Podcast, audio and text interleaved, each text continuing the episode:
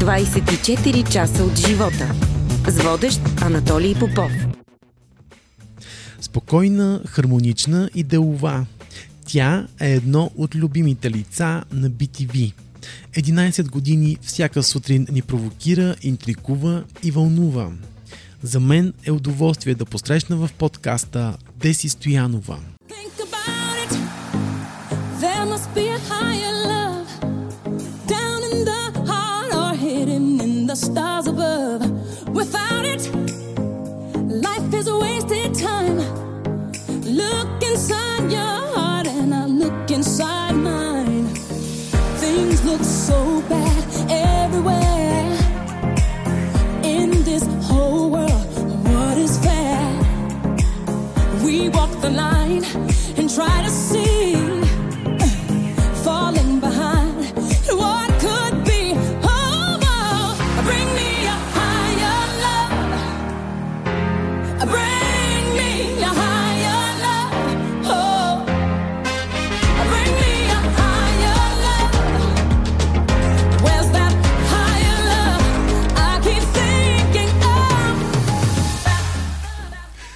Здравей, Деси, как си?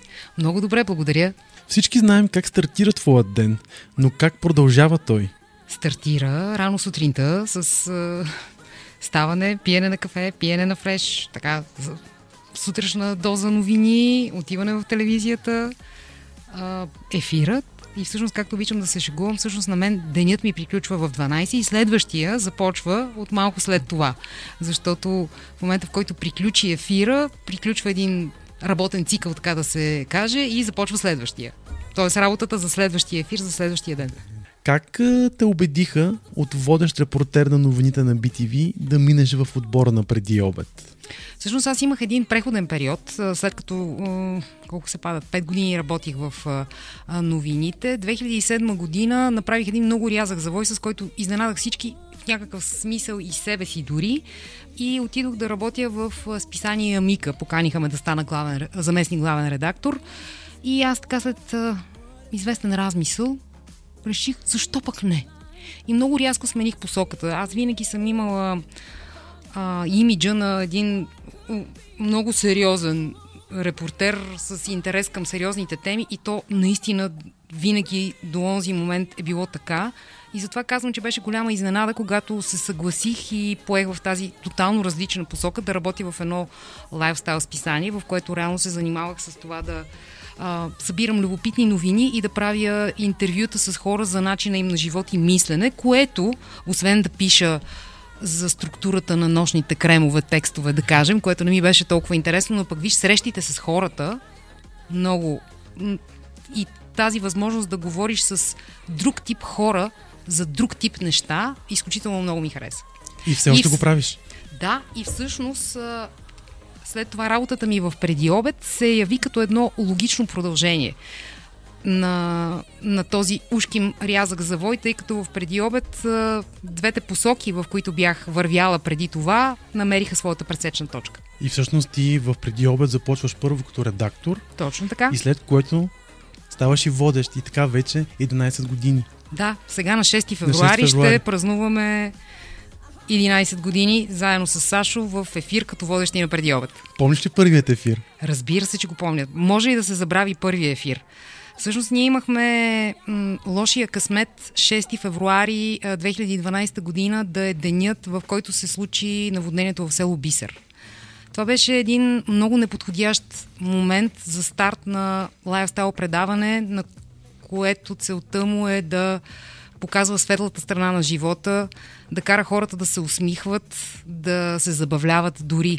А, така че началото не беше лесно от гледна точка на събитията, които ни посрещнаха. Една сутрин изпълнена с преки включвания от наводнения Бисер, новини за жертви, за пострадали, за щети и на този фон в 9.30 излизаме аз и Сашо, росни пресни, много притеснени. Също така, тъй като а, реално ние нямахме никакво време за, за подготовка и за репетиции преди момента на старта. Така че да, помня го, помня го този ефир и той е много показателен и аз сега го използвам и за пример в обученията по публично говорене, което, които правя, за това, че в началото на едно нещо е напълно естествено да, да го има притеснението и е напълно естествено нещата да не се получават по най-добрия начин.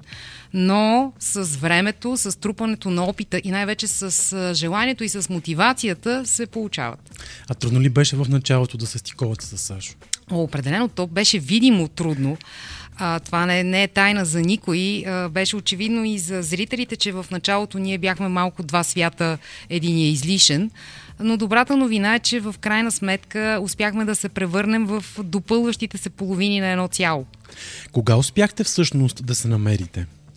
То е процес. Аз не мога да кажа, че има един конкретен момент, в който се е случило. Отне време. Отне време, но мисля, че в крайна сметка успяхме да си дадем един на друг всеки по нещо и достатъчно, за да започнем да се допълваме, а не да се взаимно изключваме. Какво успя да научиш за себе си в този период? Това, че понякога всъщност не е нужно да се опитваш да промениш някои неща в, в другия и че просто трябва да се фокусираш в добрата страна, в позитивите, в това, което е, е окей и е стойност, а не да се втренчваш в нещо, което според теб и от твоята гледна точка е недостатък. Със сигурност. В, Това е един житейски да. урок, който научих. в предиобед всъщност вие разказвате много интересни истории. Коя от тях няма да забравиш никога? Има наистина десетки, да не кажа стотици истории. Това е, а, може би, най-прекрасното на, на преди обед, че колегите, редактори и въобще екипа като цяло успяваме отново и отново ден след ден да, да намираме такива много силни, докосващи човешки истории, които, от които всеки един, който има ушите и очите, може да, може да научи много и да си, и да си вземе много наистина със сигурност не мога да направя изчерпателен списък, нито пък да посоча само, само една история, но напоследък наистина Uh, примерно, историите, които ми хрумват от последните няколко месеца, те звучат като написани за сценарий на филм или на книга, а всъщност истории от реалния живот. Срещаме се с хора като актрисата Лилия Савова, Славова, например. Една жена, която има наистина изумителна история. Тя е актриса с много успешна кариера в България.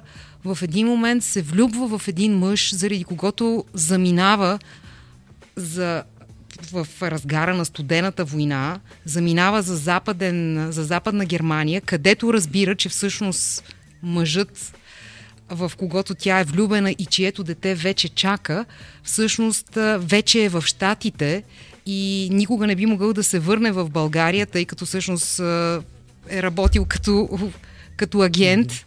На нея и се налага да замине от там за щатите, да живее с сменена самоличност, ражда детето си в шестия месец, след това се преборва с, с рак и днес е най-усмихнатия и положителен човек на света.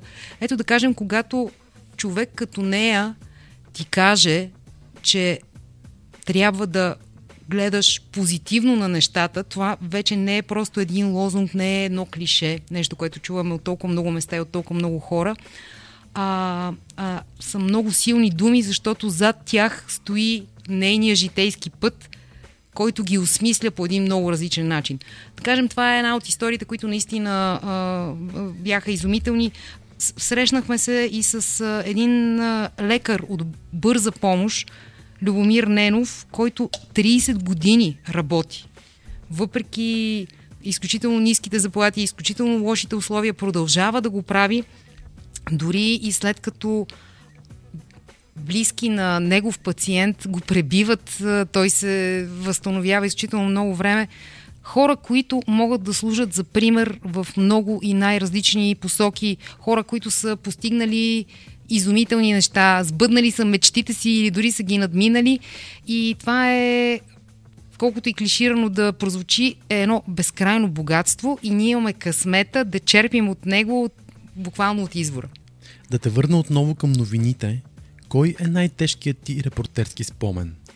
може би Свищов след катастрофата с а, децата край река Лим.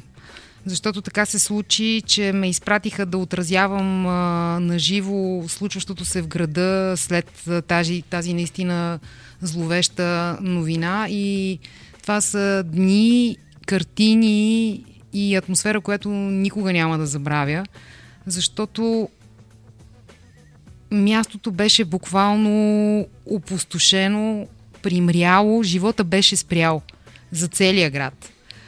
И а, аз и оператора Добромир Иванов, който беше с мен тогава, имахме тежката задача да отразим болката на хората без да бъркаме по-дълбоко в раната. Ако сега трябваше да стартира твоята кариера, би ли избрала отново същият път?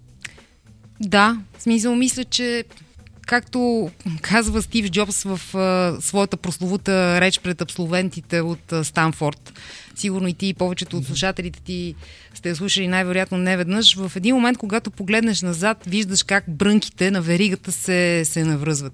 И всъщност аз сега, гледайки назад своя път, започнал като вестникар във вестник сега, за да премине след това през нюзрума на BTV, да заобиколи, да завие към Мика, Макси или Европео, за да се върне обратно в преди обед, виждам вътрешната, вътрешната логика и как всъщност всичко е навързано и води на някъде. Ти не знаеш всъщност къде ще те изведе, докато го вървиш този път, но когато гледаш назад е много по-лесно да го видиш, така че не, не бих, не бих променила нищо. Колко е важно чувството за мярка в нашата професия?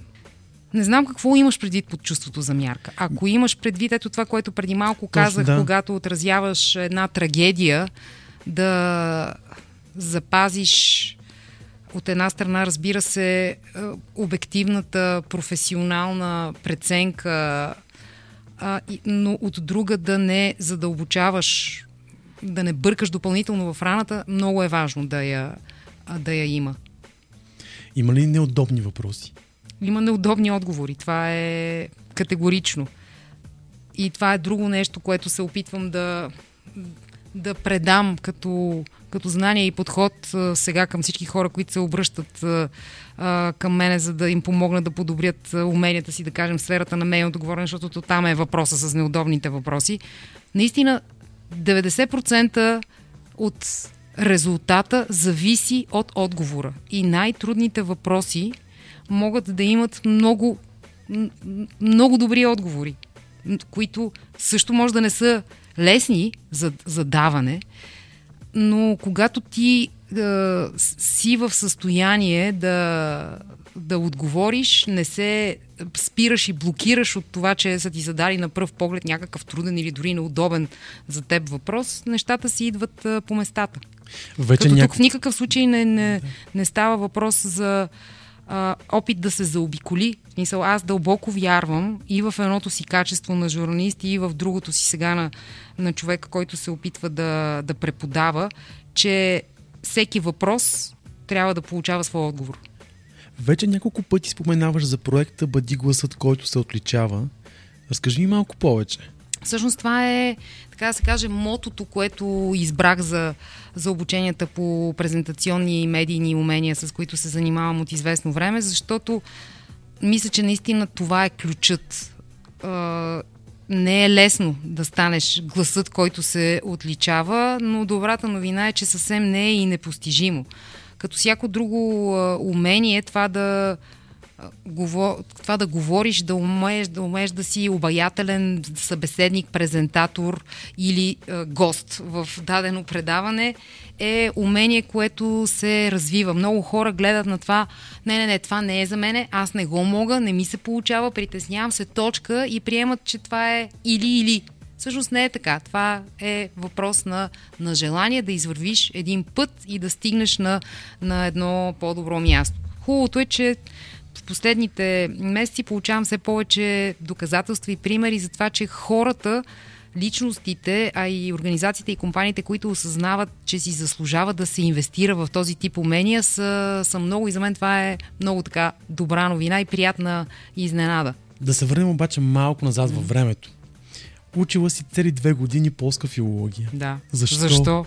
Ами така се случи. Защото не бях учила по време на подготовката си за кандидат студентските изпити за Вапцаров и Христос Мирненски, последните два поета в конспекта, защото учителката ми по литература каза, бе, спокойно, това няма да се, да се падне. И накрая решихме да фокусирам усилията си в преговор за останалите точки от конспекта. В крайна сметка се падна Вапцаров и аз колкото и така възоснова на двата стиха, които имах в главата си да се постарах да развия някаква тема, имах а, някаква оценка от рода на три нещо, ако не бъркам което се оказа недостатъчно, за да ме приемат в факултета по журналистика. За сметка на това още на първо класиране ме приеха по славянски филологии.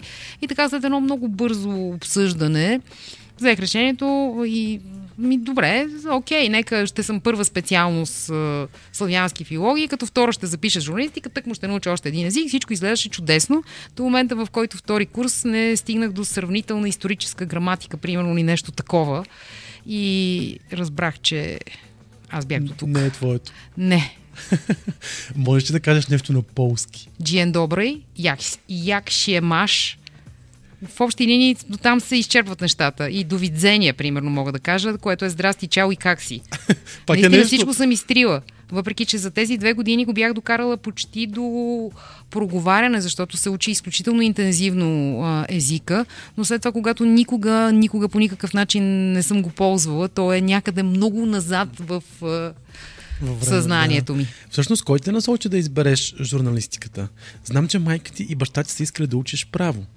Да, те по-скоро се опитаха да ме побутнат в тази посока и, и аз така като един а, а, бунтуващ се тинейджър си казах, няма пък да правя това, което вие искате и аз нямах много ясна идея какво искам и решението го взех малко на принципа на изключването. Окей, това няма да е, защото нашите това искат. Другите, другите специалности, които разгледах по никакъв начин не ме вълнуваха и журналистиката избрах по логиката, че винаги много съм обичала да пиша и даже в един момент като ученичка имах или нещо такова като не знам, силно е казано да се каже мечта, но в един момент си играех с идеята някой ден да стана а, писател. И от гледна точка на това, че писането винаги ме е вълнувало, а пък там видях възможност за развитие в тази посока, затова избрах тази специалност всъщност. Това е и причината да запиша профил Печат, когато се прехвърлих след двете години полска филология в а, а, журналистическия факултет. Благодарение на отличния ми успех като студент по полска филология, това се случи без проблем, въпреки че тогавашния декан на факултета се опита да ме разубеди а, да го правя, прехвърлянето, което беше голяма изненада за мен, как един човек, който е декан на, на факултета, се опита да ми обясни, че то няма смисъл да, да следвам журналистика. За мен беше шок, така иначе това само още повече ме мотивира. И така. Има ли си момент, в който си искала да се откажеш от професията?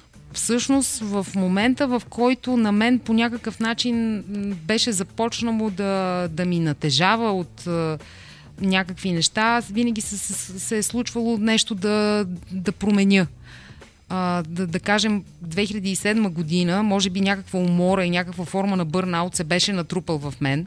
И тогава дойде това предложение да отида да работя в Амика, което аз приех и в този смисъл чисто професионално се рестартирах. Така че не, пощадена съм от това. А, с огромна тъга наблюдавам какво се случва в нашата професия и в нашата гилдия. То, за съжаление, никак не е окоръжаващо. В този смисъл предполагам, че ако в момента продължавах да работя в сферата на актуалната журналистика, много по-често щях да имам причини, т.е. бих имала причини, защото в момента нямам, но най-вероятно бих имала такива моменти, в които да ми се иска да престана. Кога има сълзи в твоите очи? М, Не знам, напоследък. Може би някакви неща, свързани с, с децата, ме умиляват най-много в последно време. Още повече те вече порастват и като тръгвам да гледам назад към някакви моменти, може би тогава. Допускаш от тези да. от хубавите сълзи, иначе за, за тъжните не ми се говори.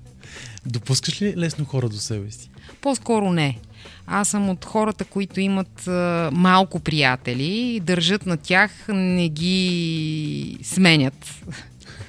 Въобще, да не кажа пък за лесно. И иначе съм много отворена, но за такава истинска, истинска близост си е процес, който не се случва толкова лесно и не се случва за всеки със сигурност. Има ли разлика между Деси Стоянова на екран и Деси Стоянова извън него? Със сигурност има някакви разлики, няма начин да няма, но до голяма степен това, което хората виждат на екран, съм аз. Тоест, това е част от мен. Да, има и някакви други части, които не са м- толкова активни, просто защото не има там мястото. няма и как, да. Да, да, да, но със сигурност съм себе си. И на екран, и извън екран. И съм от хората, които, а, които нито обичат, нито умеят да се прикриват. А, нито обичат, нито умеят да, да не казват това, което мислят. Така че в общи линии съм малко право куме в очи, което някой път не е най-добрия от гледна точка на ефект и резултат подход, но така съм устроена, така действам. Кой е най-големият ти успех? Не мога да идентифицирам едно нещо. Всъщност, може би най-големия ми успех е, че вървя си по пътя. Смисъл, това много, много общо звучи, че го питам се да помисля как да ти го кажа, така че да е по-ясно и а, разбираемо. Но от гледна точка на това, че аз съм един човек, който е огромен перфекционист, което е било свързано назад във времето с а, желание за много контрол, защото ти се опитваш да постигнеш нещо, което реално е невъзможно и това в един момент може да е доста затормозяващо преживяване, както за теб, така и а, за околните. Сега смея да твърдя, че съм много по-освободена, много по-гледаща на широко и в този смисъл виждаща надалеч. Така че ето това е нещо, което аз си отчитам като успех. То не е нещо конкретно материално, което можеш да пипнеш, но всъщност е една такава смяна в призмата, през която гледаш на света и на всичко, което ти се случва на теб и на това, което искаш да ти се случва, която води до голяма промяна. А колко е важно човек да загърби егото си? Аз, ами, ако ти е много голямо егото, със сигурност е много важно да умееш да го загърбваш. От друга страна, нали, с това не трябва да се прекалява. То е малко въпрос на баланс. Егото в здравословната си доза е нещо много важно. Защото в крайна сметка аз по-скоро в времето съм имала проблем с това, че не, в някакви моменти житейски и професионални назад във времето, сега като гледам от камбанарията на повечето мъдрост. Всъщност съм имала по-скоро проблем с това, че не съм се отстоявала достатъчно точно, може би защото, ако трябва да използваме това, егото ми не е било достатъчно, не знам, изявено ли какво, което не е окей. Okay. В смисъл, човек трябва да може да, да се заявява. От друга страна, непрекъснато ставаме свидетели на хора, които очевидно имат твърде голямо его и очакват целият свят да се върти около тях. Е, те със сигурност имат нужда да го поуберат. Но обикновено живота по един или по друг начин намира така средствата, за да им го съобщи, да им го покаже и ако те не се съобразят, дори и да, да ги накаже. На какво искаш да научиш твоите синове? Да имат здравословна вяра в себе си, а, да имат а, така смелостта да опитват, да рискуват и ако се случи да паднат, да умеят да стават след това. Не е страшно човек да падне, според мен. Не, ама всички толкова много ни е страх от това. Защо? Еми, явно така сме възпитани, не знам. Имаме... Провал е с стигма. Но това е нов урок, който, примерно, може би трябва да научим. Това е мъдрото. Това е мъдрия подход към, към провалите и към успехите. Въпросът е, че всеки... Много, не са толкова много хората, не знам ти ще кажеш по твоите наблюдения как е, които имат тази житейска мъдрост в себе си, особено пък като са по-малки или млади. Ми... Иначе си напълно прав, да. Всъщност ние така се учим. Но това да можеш да гледаш на грешките, на паданията и на, на провалите си като на уроци, а не като на шамари, е наистина изисква една зрялост, която не всеки, не всеки има. Да. да, или поне му отнема време повече да развие понякога. Каква беше ти като малка? Като колко малка. Ми много малка. Винаги съм била добро дете, като много малка. Е, Учила съм си уроците. В общи линии, едно, както винаги, се казва, както винаги казваше баба ми, много добро дете беше, много слушаше, разкошно. А мечтите, успя ли да ги сбъднеш? Ако, нали казвам, единствения ми такъв спомен за някаква по-конкретна мечта, която съм имала, беше това, това, с- това да стана писател. Това на този етап не съм го сбъднала, но това не е Никога проблем. не е късно. Никога не е късно, да. За това специално вярвам, че време има. Сега мисля, че е време за нашата нова рубрика Моята забавна история. Моята забавна история. Чудесна рубрика сте измислили. Аз много обичам да слушам забавни истории, обаче забавна история, като такава наистина забавна история, честно да ти кажа, не ми изниква на пръв поглед. Те забавните истории, не знаеш, човек си ги спомня, когато в някакъв разговор с някой просто по пътя на асоциацията изниква нещо. Сетих се сега тук наскоро за едно нещо, което нали, не може да мине за забавна история, да кажем е просто история. И понеже Пробвай сега да наближава Да. 14 февруари, ще ти я разкажа. Значи на някога назад във времето в репортерските а, ни години, още като бях в а, сега, отразявах делото срещу българските медици в Либия. И ние бяхме там една сплотена група репортери, защото това дело, както сигурно си ти помниш и повечето от хората, които ни слушат, сигурно помнят, се проточи много години. В едни времена, в които и комуникациите, и пътуванията бяха нещо много различно. Освен това, Либия беше една изключително затворена държава и така много отдалече почнах. Така или иначе, ние сме си една група репортери, които периодично пътуваме до Либия, за да отразяваме заседанията а, по делото срещу българските медици. Съответно това е свързано с едни висения пред а, либийското посолство, правене на пикници под а, там боровете на съседната поляна и куп такива неща. Какво се случва в един момент, мисля, че трябва да е било 2000, 2000 или 2001 в навечерието на 14 февруари. Ние съответно пак сме ходили в, в Триполи и трябва да се връщаме и както точно трябва да си тръгваме, става ясно, че авиокомпания Балкан е фалирала. А ние с тях трябва да, да летим. При което проблем. Нали, билетите ни изгарят. И ще се връщаме по някакъв опосредствен път през Малта, купуваме си нови билети и летим всички към Малта. Пристигаме там и се оказва, че нещо са ни объркали визите и въобще не можем да излезем от транзитната зона, а пък по не знам си каква причина пак не може да излетим към България. При което ние се озоваваме десетина души, затворени в транзитната зона на летището в Малта в навечерието на 14 февруари, разполагащи всичко на всичко с един сандвич, нали, който някой не помня кой е забравил в багажа си. Цялото това нещо се точи в продължение на, на часове. Ние сме затворени в едно пространство, в което дори вода няма откъде да си купиш. Ние не говориме за летище с... Да. И седяхме там, някаква страшна разправия, кое, как, защо. Накрая ни разделят на две групи.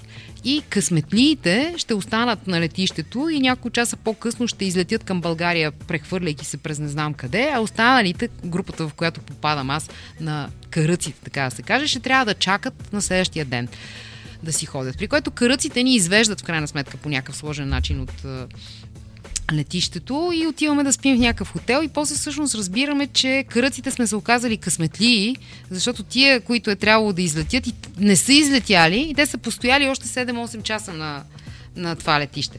Но всъщност най- забавната, може би, това не знам въобще дали може да мине за забавно това част от тази история, бяха всички преживелици на, на този терминал в рамките на това едно тясно пространство, в което седим ние часове наред и е точно такова като във филм. Разбираш, абсурд след абсурда се случва и в един момент сме се събрали, сме се скупчили едни 10 човека, които делят един сандвич на едни хапки и по-братски си го е, е, разделят.